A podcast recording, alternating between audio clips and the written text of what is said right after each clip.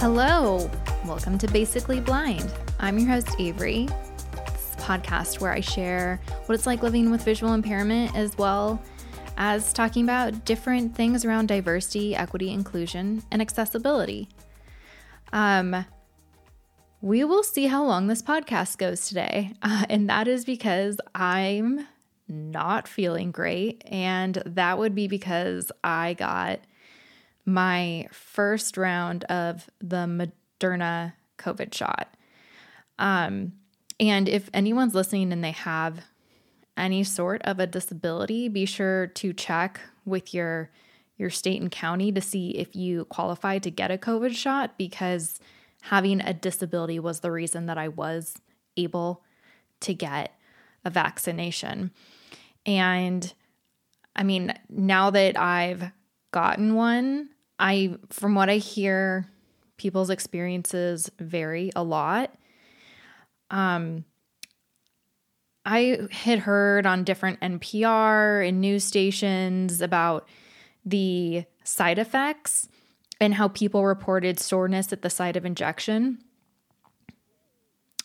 Yeah, um, I feel like that was very underplayed. My arm is so sore it feels like someone deliberately and very strongly punched me in the arm. And I'm right handed, so I had my shot done on my left arm, thinking, oh, well, you know, won't do my dominant side. I didn't think about the fact that I am a side sleeper, and more often than not, I sleep on my left side.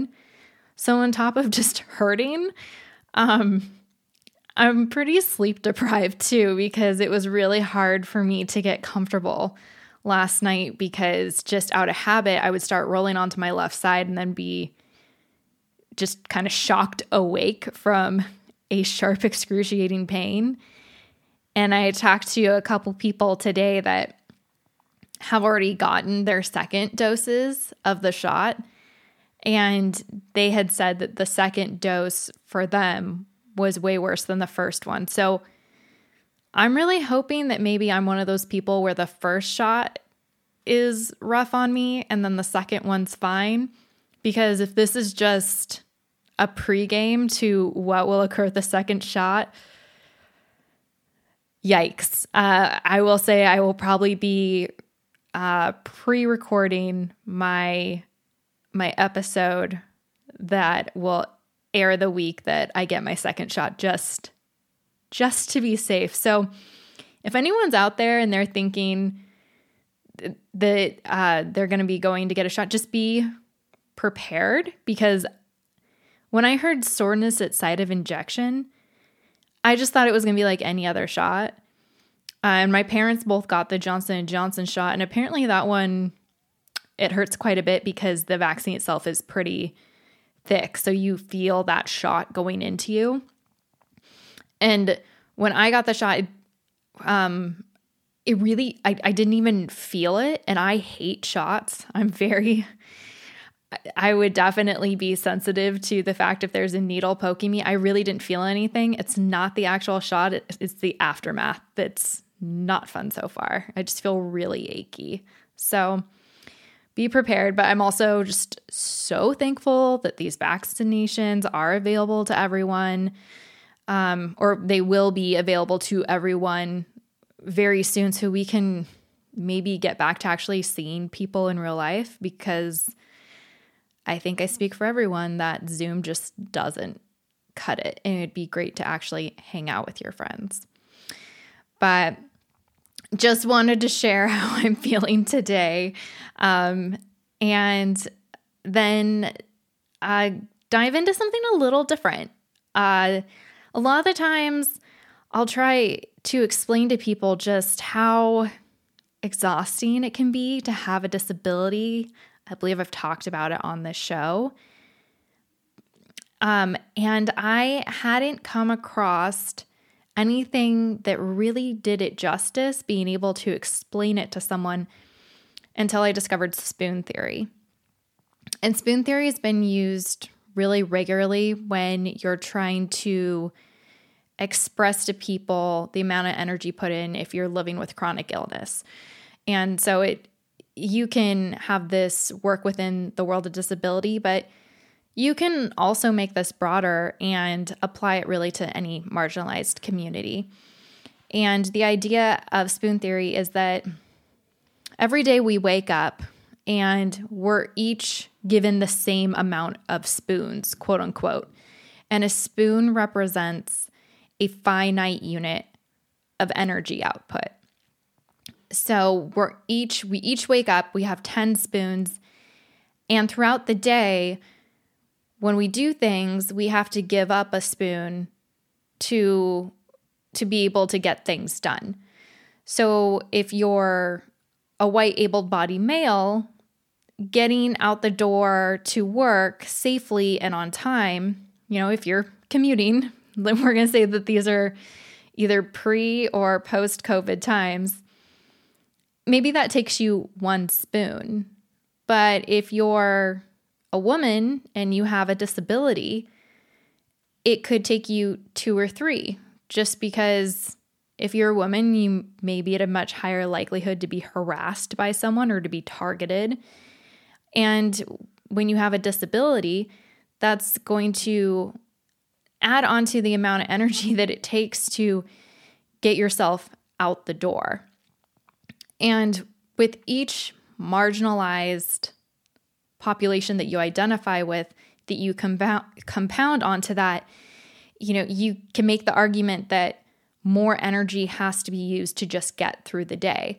So while one person who doesn't have a disability may get through the day and they've used all their spoons, or maybe they even have a spoon or two left over, if I were to be able to accomplish the same amount that that person is doing, I'm probably sitting at about negative three to negative five spoons by the end of the day. It's it's a massive undertaking. It's so exhausting and something that people don't necessarily think about all the time is that something my friends will tell me, which I've brought up before, is that, oh, I, I don't even think of you as blind or having a disability or anything like that. Like you're just Avery. And part of the reason is because since I had 2020 vision until I was 10 years old, I know all the visual cues. I know all the stuff that you're supposed to be doing, even if it doesn't really serve me anymore. So, as an example, if if I'm at a meeting or a presentation and there's a PowerPoint going on or someone speaking, it doesn't help me to look at the PowerPoint presentation. I I can't see it. If I know that I'm going to be somewhere where there is a presentation and I have the ability to get that ahead of time, then I'll get it and bring my own computer so I can follow along that way and be able to see it. But a lot of times that isn't an option, especially if it's, for example, attending a webinar or something like that, uh, where I'm just a member of the public attending. For webinars are a little different since I can zoom my screen, but if I'm in person attending an event, it it makes no sense for me to actually be staring at the presentation screen, but I still do. And when I'm in a meeting and someone is speaking, looking at them, I can't see their facial cues. I can't see any of that looking at them is not adding anything to the conversation for me. Matter of fact, if I'm not looking at them and I'm just having to concentrate on what they're saying, I'm actually going to absorb more of what is being communicated. But I know that it's important so that I blend, for lack of a better term, to engage in these behaviors that don't necessarily help me, but it helps other people around me be more comfortable around me. So even just being in a meeting for me, having a visual impairment, and there's a lot of people that just the fact of being in a meeting, if they have any sort of disability, can be really exhausting on a completely different level than someone who doesn't have a disability. You know, if it's a large meeting and you have social anxiety, that can be a lot, especially if you're going to get called on to speak. Um, if you're if you have a disability where it, it's hard for you to stay seated for a long period of time, then that's hard. If you have a hearing impairment, then you're probably really concentrating on what's being said and really trying to read people's lips. If you have a visual impairment and they have visual aids that they're using, you're in your head trying to kind of construct whatever is up there based off the descriptions given. And sometimes people really do a horrible job at doing presentations. They're like, well, and as you can see here, here's the chart. Moving on. And it's like, okay, I, I have no idea what information was on that slide. And I'm usually the person at the end of a presentation that is like, oh, hey, can you, uh, would you mind emailing out that slide deck? I'd love to be able to review that more. I, that's usually me because I wasn't able to see the presentation the first go around. And then I do luckily have an incredibly good memory. So I can kind of end up piecing things together based off of how they were said and things that were alluded to um, during the discussion. But, you know, what I'm trying to say here is that with spoon theory, with that whole idea of it takes more spoons for someone with a disability to do someone that doesn't have to think about that because you don't have to put a ton of effort into it. It also takes extra energy when you have a disability to try to make sure that people are comfortable around you. Because I mentioned it in the very first episode, it can be incredibly isolating to be the only person you know that's like yourself with whatever condition that you have or even if you do know other people with it, um, you may not interact with them on a daily basis, or they may not be in your workplace. So you don't have that person to commiserate with in that moment. So you you have to really go out of your way to make sure that other people that are quote unquote normal, I don't really like terming it that way, but according to our society, other people that are able bodied and don't have to to deal with it, taking taking into account that something about them that's different could be off-putting. It's just oh i i can't i imagine how nice it would be to go through life without having to worry about that but it's just it's not my reality like i said i have to imagine it and it's it makes me tired just thinking about it. And that's on top of me feeling incredibly lethargic from my COVID shot. But you you never want to stick out in a bad way. And so you have to put a lot more energy into that camouflage. Whereas if you know, you you don't have to, like it it just that's less spoons. And the more things that put you to not have an identity where you are associated with having more social power. So, whether that's a woman, a racial minority, a person with disabilities, veteran status, your age, depending on what uh, circumstance it is, uh, your education level, all those things, like you're going to have to work so much harder to just do what is needed to get by that day. And you are spent completely. I have had a really hard time, especially in the last, I'd say, year for sure. And probably a couple times before that. I'm always someone that likes to be really involved, really in the thick of things. And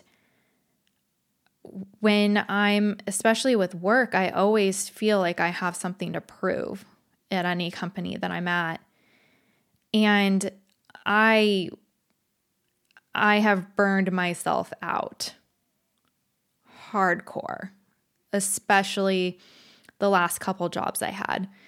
I really I really just grinded myself down to what felt like a shell of the human that I was because you're so appreciative to have gotten the job because you've gone through I don't know how many interviews at that point where it doesn't work out. And I know I'm not the only person. I, would heard a podcast with someone else where they had talked about how they were really well qualified and they had a disability and they didn't think it would take that long for them to get a new job based off of their resume. And it took it took years. It took a couple years to be able to get a new position.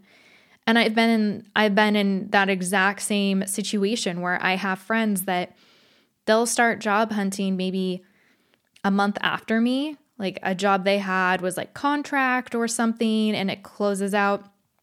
And I'm sitting there and I've been job hunting for 3 months already and you know, I had a friend that she did a job hunt and it took about I think about 2 months and then she got a new position. Whereas around that same time, same job market with very similar resume, I even had a little bit more work experience. It took me a year and a half to get a position that wasn't even fully related to everything that I had done previously. It wasn't specifically doing work within marketing or social media. It was this very hybrid role.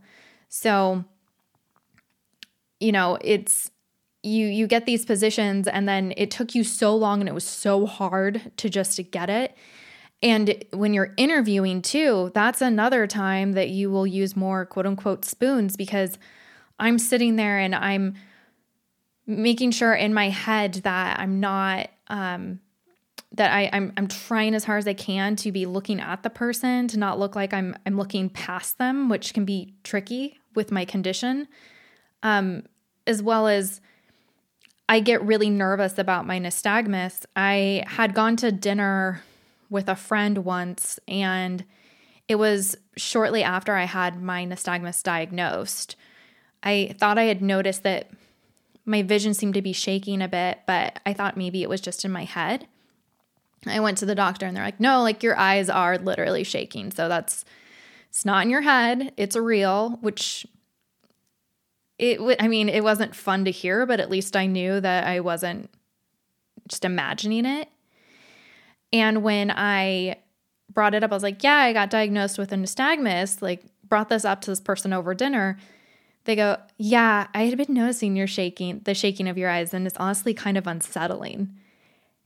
And from that point on, I've always been like super self conscious about my nystagmus, as well as I talked about multiple times before how people will think that since my my pupils are so dilated that if I meet them in a social environment, especially, they'll think that I'm on drugs because that's how it will look if someone is on Molly or something like that. And so it's just all these extra things that I have to take into account and try to convey that, hey, yeah, I'm, I'm not on drugs and this isn't the case and I'm, I'm overcompensating all the time. I guess that that's a way. Like not only is it with spoon theory that it just, it takes me more energy to do the same thing as someone who doesn't have a disability, but it also I'm I constantly feel the need to overcompensate for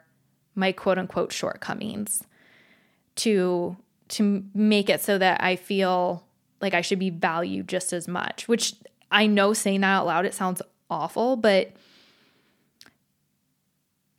I haven't been proven differently by society. I have been shown that I have to just work so much harder and you hear people in all kinds of different marginalized communities say the same thing where you have to work so much harder put in 10 times the amount of effort to get that same outcome as someone who who doesn't have to have those barriers and adversity in front of them and it just it just catches up to you it catches up to you so quickly. And I've had to honestly take a step back when it comes to work. I've been seeing all of these positions at different companies coming through on my LinkedIn for diversity, equity, and inclusion roles at some really good companies too. And I'm I'm not sure if I'm at a place yet where I can go into a traditional office environment and perform at my best because I wore myself down so much in my previous roles that it's taking a really long time to bounce back, which for me is really hard to grapple with. Because I'm the type of person that I have two speeds I'm either on or I'm off. So, me trying to find this balance between being on but not going pedal to the metal, full throttle all the time, where it's legitimately just a matter of time before I have no more energy left to give. I have to find that balance where I before it was either I'm going all in or I'm just I'm I'm off. I don't want to be on my phone. I don't want to check my emails. I don't want to do any of that. So for for me it's just this constant tug of war. And I'm more productive when I am busy. So having this free time, it's good for me and at the same time it's it's awful.